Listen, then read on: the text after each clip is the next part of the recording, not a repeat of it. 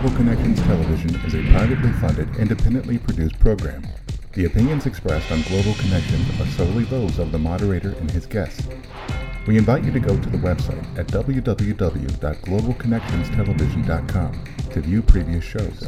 Global Connections is provided at no cost to help people in the U.S. and worldwide better understand how international issues impact our lives. Welcome to today's Global Connections program. I'm Bill Miller. Today we're going to take a look at populism. What exactly is it? Where is it occurring or in the United States and around the world? My guest today is expert on this topic. Mr. Eric Protzer, a research fellow at Harvard's Growth Lab, recently co authored an interesting and timely book titled Reclaiming Populism How Economic Fairness Can Win Back Disenchanted Voters. Eric Protzer, welcome to today's Global Connections program. Thanks so much, Bill. I'm so pleased to be here. and Thank you for inviting me. I appreciate you being with me. We're going to get into your very interesting book in just a moment, but just very briefly, what is the mission of the Harvard's Growth Lab? What exactly does it do? Fantastic. So, the Harvard Growth Lab is sort of a think tank that's housed within the uh, Harvard John F. Kennedy School of Government. And it works with different governments around the world to figure out what are some of the most uh, serious constraints to economic growth in a particular place? And how can you address those particular constraints to build an economy that is more resilient that grows faster that's more sustainable? Uh, you know all that all that good stuff figuring out place specific issues that hold back a better economy for all the citizens that are there that's a very important topic. We maybe we can factor in some of that information today, or come back later and do a whole Absolutely. program on it. But today we're going to be talking about populism. Uh, how did you decide to team up with Professor Summerville and write this book on populism? How economic fairness can win back disenchanted voters. Yeah, absolutely. So, uh, my co author, Paul Summerville, and I, we've known each other and done various things together for about 10 years. And uh, about three years ago, we were having conversations about the rise of populism around the world, seen in things like, you know, Trump and Brexit. In France, you might think of the Gilets jaunes and Marine Le Pen. Uh, and we were concerned that the response from the political mainstream, you know, both on the left and on the right, but the political mainstream overall uh, was in many cases ineffective. You had, uh, you know, the win for uh, Trump in the United States. You had the upheaval of uh, Brexit in the United Kingdom. Uh, even recently, you know, Joe Biden's victory was relatively with uh, small margins, and there's the risk of, of a lot of people say Trump coming back in 2024. So this is this book is about taking a more serious look at the economic causes of populism, and in particular, we say that it's not about economic inequality; it's about economic unfairness. It's that people feel they're unfairly held back from success, and that requires very different policy prescriptions that we go into in a lot of detail in the book. Mm-hmm. Well, we'll get into the factors involved in this and some of the reasons, and motivators. But I'm just curious, how, how do you define populism? I've heard it seems like if you're around three people, you get four different definitions yeah. of populism. How do you define populism?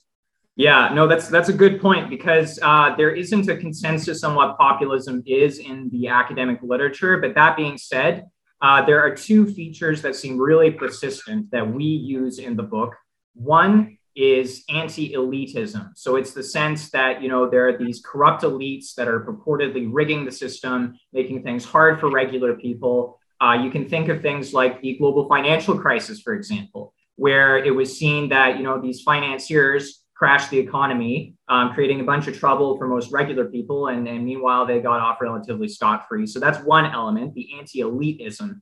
And the, the second element is anti-pluralism which is the sense that you know there's a one true people and only they have legitimate political authority and every for everybody else it's just lock her up that's a very interesting definition. Uh, certainly covers the waterfront. I'm just curious. So it seems like that all of the parties involved, for example, if we if we take folks who feel disenfranchised or they're disenchanted with the the political elite or whatever the case might be, or as you mentioned, with the economic community, especially with the bankers who created the collapse in 2008. And apparently, not one of them has been held accountable or held responsible for it. But it seems like every camp would say, uh, if you're, well, let's just say you mentioned Donald Trump a minute ago, if you're pro Trump or anti Trump, each camp would say that they're populist. for reasons that you mentioned. Is is that correct? Yeah, yeah. I mean, that's the general sense. Uh, it's it's interesting because there are populists both on the left and, uh, and on the right. You know, in the U.S., for example, you might argue that Bernie Sanders is a little bit populist, and a lot of the stuff that he goes on about is similar. It's this, you know, rigged system that uh, you have these elites that are just making things hard for regular people. So that that's that's right. It, it tends to be that you know sense of things being rigged against the the true people exactly. Well, let's talk about some of the reasons. Uh, you mentioned Brexit a minute ago, the, uh, the uh, Britain, Britain, Britain exiting the European Union, that type of thing. Mm-hmm. i assume that trade agreements like NAFTA, the North American Free Trade Agreement, or the TPP, the Trans Pacific Partnership, different ones like that would be folded into this, along with this whole discussion of globalization. How, how do, well, let's just start from that angle. We'll start at the macro level. How do those come together to create this scenario or to create this situation where people believe that the situation is or the conditions are rigged? Yeah. So the, the foundational thing, and we show this with statistics in the book, is that when you have a situation where the economy is unfair, and the hallmark of that is low social mobility. It's when, you know, your success as an individual really depends on your family background. That is the hallmark of when a place is susceptible to populism. And the way that these macroeconomic things play into it is that if you have a country or a region that has an unfair economy where people can't get ahead on their own merits, then uh, you know in one case that can apply if you have an unlucky start in life, but also if you're knocked down by an economic shock. So a lot of places with low social mobility, unfair economies, when they uh, opened up to globalization in all these ways, they didn't necessarily prepare their citizens uh, to, to take on those shocks and have a, a, fair response to it. And the consequences is being you know discussed uh, quite a bit in the economic literature on this. Is that a lot of people lost their jobs and uh, a lot of people felt it was really unfair. Um, there was a really interesting finding showing that uh, in the US versus Canada, what happened when you had the Chinese import competition, you know, all the trade with China leading to job losses.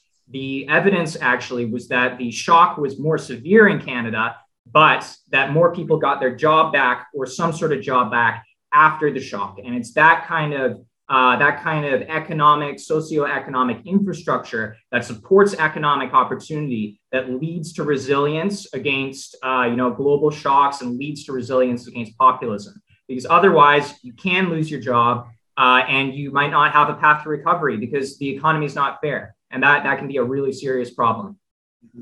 Now uh, we're talking about low social mobility, and mm-hmm. it does, as, as someone standing from the outside looking in, I, I feel like we have lost a lot of the social mobility. It seems like years ago, if you were working at any job, you you captured the American dream. If you yeah. want to move up, you can do it. You can do it in this country. Uh, various things have happened. excuse me, over the way uh, during the last several years, we've well, we've seen a, a, a, diminution of labor unions. That was one way of moving up, uh, social, being socially mobile. Another way is to move from one job to another do we they're perceived in their actual conditions are we actually in a condition of lower social mobility as opposed to perceived lower social mobility yeah the, the answer to that is yes so something that is not actually very well known is that the us has some of the worst social mobility of any high income country and it's been getting worse over the last several decades there's uh, good evidence for example that um, the, the factors that account for a person's individual economic success, family wealth has become a more strong determinant of your individual economic success over the last couple of decades. It, it used to be that uh, you know um, it, it, was more merit based. That if you got ahead and you had a higher outcome than somebody else, uh, it tended to be that you would earn it. You know, you'd get ahead through your talent and effort. But these days, uh, it, it is more often a result of family wealth. And at the same time, you can look at people who lose out and whether that's uh, you know a fair consequence of their own choices or whether it's uh, something that's seen as unfair because uh, you know maybe there was a shock from globalization or global financial crisis or there wasn't the right you know support in place for people to navigate that and get new opportunities. So uh, yes social mobility is is not doing so well in the us what recommendations would you make to the private sector and to the governmental agencies or to congress or whomever to improve that social mobility? Not to yeah. rig the rig it for somebody else but to help people who want to get ahead or want to climb that social ladder what what could we do differently yeah, so the entire last half of the book is basically dedicated to answering that question, both for the US, but also for places like the UK and France and Italy. Uh, and we, we have this method that we actually use at the Harvard Growth Lab that's called the diagnostic method. And it lets you figure out, well, what are the place specific constraints to better economic outcomes? And we develop an entire framework for that for social mobility. And the two things that I would really emphasize are that high social mobility rests on both equal opportunity and fair unequal outcomes. It's really important to get both of those things right. You need, to, you know, people should be able to get an education, afford their health care, uh, get to a place where they can compete for a job or to start a business, but then also be able to translate that opportunity to success in a competitive market. All of those ingredient, ingredients are essential.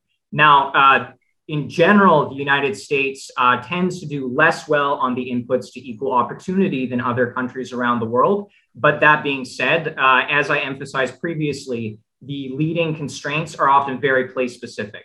So what I would say is that uh, you know state governments and even regional governments have got to really get down to brass tacks and figure out uh, what are those leading problems? Because it, it could be that folks can't afford uh, to get you know vocational training. It could be that they can't afford uh, their health care. They go into medical bankruptcy, uh, and it can even be the industrial mix that's in a particular place. You know, there might not be the right uh, job opportunities in place, and it could be that too many jobs have gone abroad and not enough uh, left behind. So it's a combination of all of those things. But the answer uh, as as emphasized, is it's got to re- really be very place specific.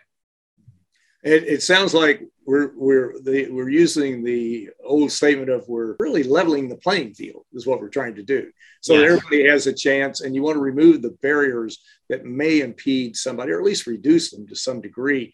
Uh, one thing that always comes up, we talk about globalization and international agreements. We're living in an interdependent world, and that's not going to change. We see mm-hmm. businesses go overseas they a lot of the businesses go overseas because of the low wages. They often go to other countries and have a race to the bottom to see who can pay the lowest wage. And then if it, the wage gets too high, they move to another, uh, in, well, economically developing country. What can be done about that? Can we factor those, factor that into trade agreements and try to reduce that uh, possibility?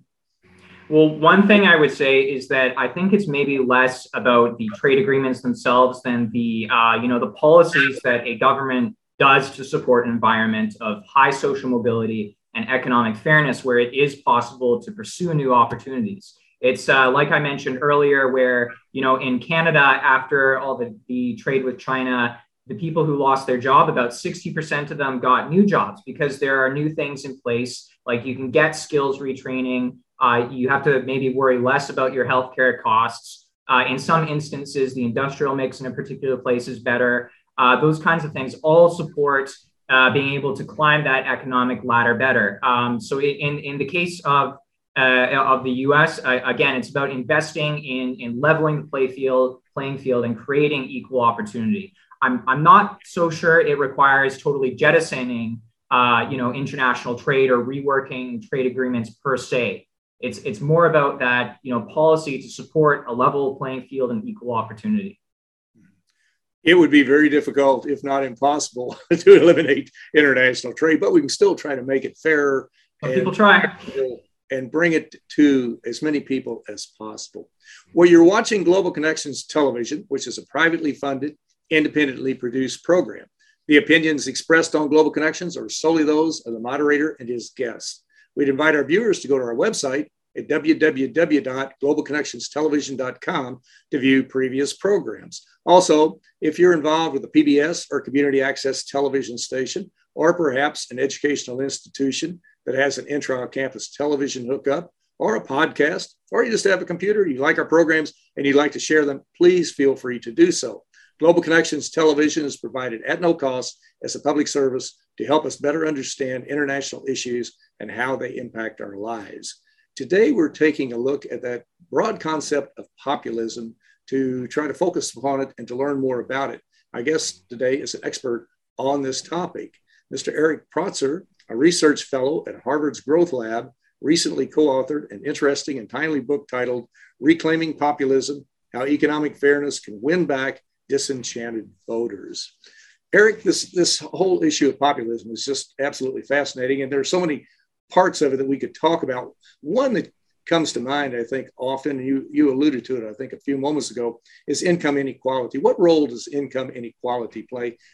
I, I got the impression it's not as powerful of a role as social mobility, but mm-hmm. what role does that play? Because we have a huge problem with income inequality in the United States. It, it used to be it was Latin America. You look down to some of the South American countries and say, well, those folks should do better. Now we're looking at the United States and saying this is one of the most unequal income countries in the world. Right. So, one of the major things we try to do in the book is to dispel this sort of common misperception that income inequality is basically the same thing as economic injustice. Because the problem with that is that some people are successful for good reasons. And that's a really important reason why we find that uh, you know, in fact, income inequality and wealth inequality, they're not associated. They're not good statistical predictors of where populism occurs. Uh, and instead, it's really important to think about social mobility. Uh, you know, for example, you can think of places like uh, France, where there is a very strongly interventionist state, a lot of redistribution compared to other high income countries. Uh, income and wealth inequality are somewhat low, actually and yet they have these huge populist uh, movements, uh, you know, as seen in Eric Zemmour and Marine Le Pen, uh, people like that, also the Gilets jaunes. Uh, and uh, one thing that stands out is that France has quite poor social mobility. People find that, you know, no matter whether people get unequal outcomes, the question is not how high or high low, how low, you know, how unequal is it? It's do people get the outcomes they deserve? Can people get ahead on their own merits? Those are the really important questions to ask those are extremely, extremely important. They certainly are. The, the situation, too, in the United States, we have so many people who want to use this term populist, and we have news outlets, too, that put this out and make it sound like they are actually populist. And uh, the ones that come to mind are Fox, One American News, Newsmax, who uh, I, am not sure who would who would think they're really populist oriented. But how do you deal with that when you have people who are just disseminating false information, come right down to it, and talking about how their their their particular policies, their particular ideas are populist in nature? So the first thing that I would say about that is that it's important to recognize that you know all this kind of media disinformation, you see it on social media too uh, when you're thinking about that as a cause of populism, you can think of it basically as an accelerating factor. Uh, I, I, mean, you know, there are plenty of places around the world that have weird news stations or lots of social media use, lots of people on, on Twitter.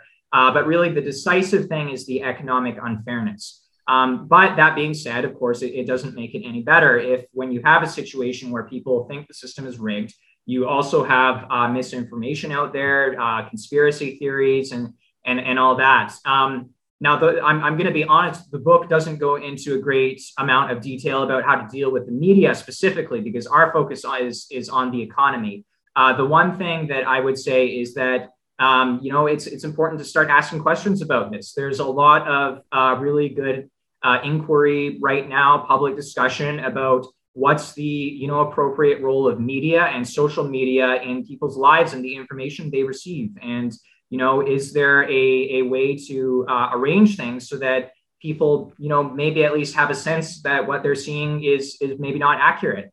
Uh, so that those are those are very important questions to ask. That's for sure. And of course, there are a lot of groups that are very concerned about low social mobility or social mobility in general, income inequality. And I, I often think one one organization, the United Nations, uh, the United mm-hmm. Nations International Monetary Fund, the United Nations International Labor Organization. They, mm-hmm. they have programs to try to help overcome some of these obstacles and to level that playing field. Did you use any of their information or did you tie into some of the activities that they had underway when you were writing your book?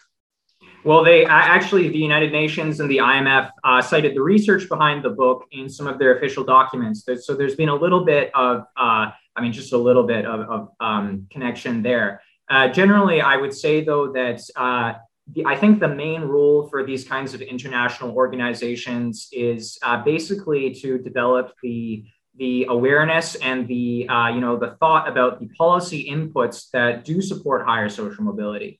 Uh, I mean, you know, the IMF, for example, it maybe has a more interventionist role in countries with distressed macroeconomic situations, um, but I'm, I'm not sure it plays such a you know decisive role in deciding you know government policy and say you know the, the UK or the US or Canada uh, feeding into social mobility. So so I would say the main role is is really about bringing up the policy discussion because uh, there there is a huge focus on income inequality, but maybe less on social mobility, and that that needs to be brought up. Right, and that's what you were describing is exactly what the International Labor Organization does. It's a tripartite organization that deals with governments, and it also brings businesses and labor into the mm-hmm. equation and into the discussion and laying out the policies. Well, we're down to our last two or three minutes, and we've talked about it to a large degree. But what are, as far as your closing comments, what are some of the things that we can do to quote unrig the system so that we do have a level playing or more level playing field, and the people do have access to improving their social mobility? Yeah, well, in the in the U.S., I would say in general, the most important things are trying to make uh, you know healthcare more accessible and affordable to people. Medical bankruptcy is the leading cause of personal bankruptcy in the U.S., and that can completely derail somebody's future. Uh, on top of that, I'd say trying to make education, especially vocational education, uh, more affordable, so that folks who are losing factory jobs because of you know low wage competition they can upgrade their skills. It doesn't mean you become like a coder or something. It just means you get better at what you do. Uh, and thinking about the industrial mix of activities that happen in different states and different parts of the US and uh, how government can support that so that there's a wider range of options and know-how out there. Those are excellent ideas, and you sound. It sounds like you have a great body of literature on how to do this. How are you getting this information out to the public to other universities to the media to business entities, labor unions, uh, folks who are just interested in populism in general and, and improving their own lot in life. Yeah, well, we've we've. Uh, I mean, the best thing you can do is is read the book. But I we have been doing a couple of events. Uh, I was speaking in Paris with Thomas Piketty a few weeks ago at, at Oxford at uh, you know different think tanks and we have some more scheduled in, in the in the new year. So if you're interested in that kind of thing, uh, there will be a whole slew of events. Just try to follow, uh, you know, reclaiming populism, or you can even follow me on on Twitter or LinkedIn and uh, see as, as those things come up. And of course, people can take our taping today with you and put it in universities. They can put it. They can play it at service clubs, Rotary Club meetings, Kiwanis, Optimists wherever they'd like to do it. The program is free. And we need to get this information out because it is an important topic and it is one that affects not, a, not literally tens of millions, but billions of people around the world. And we do need to learn much more about it and to see if we can improve the situation because a lot of people do have erroneous attitudes about what's actually happening to them. And many other people have the correct attitude about what's happening to them. And we need to help them to determine that. But Eric Protzer, I want to thank you so very much for a very interesting and a very informative program. Thanks so much, Bill. I really appreciate you bringing me on here. Okay, thank you. I'm Bill Miller. Thank you for joining us today on Global Connections Television. Global Connections Television is a privately funded, independently produced program the opinions expressed on Global Connections are solely those of the moderator and his guests. We invite you to go to the website at www.globalconnectionstelevision.com to view previous shows. If you're involved with a PBS or community access television station or an educational institution that has an intra-campus television hookup, or perhaps a podcast or just a computer and would like to share the programs, please feel free to do so. Global Connections is provided at no cost to help people in the U.S. and worldwide better understand how international issues impact our lives.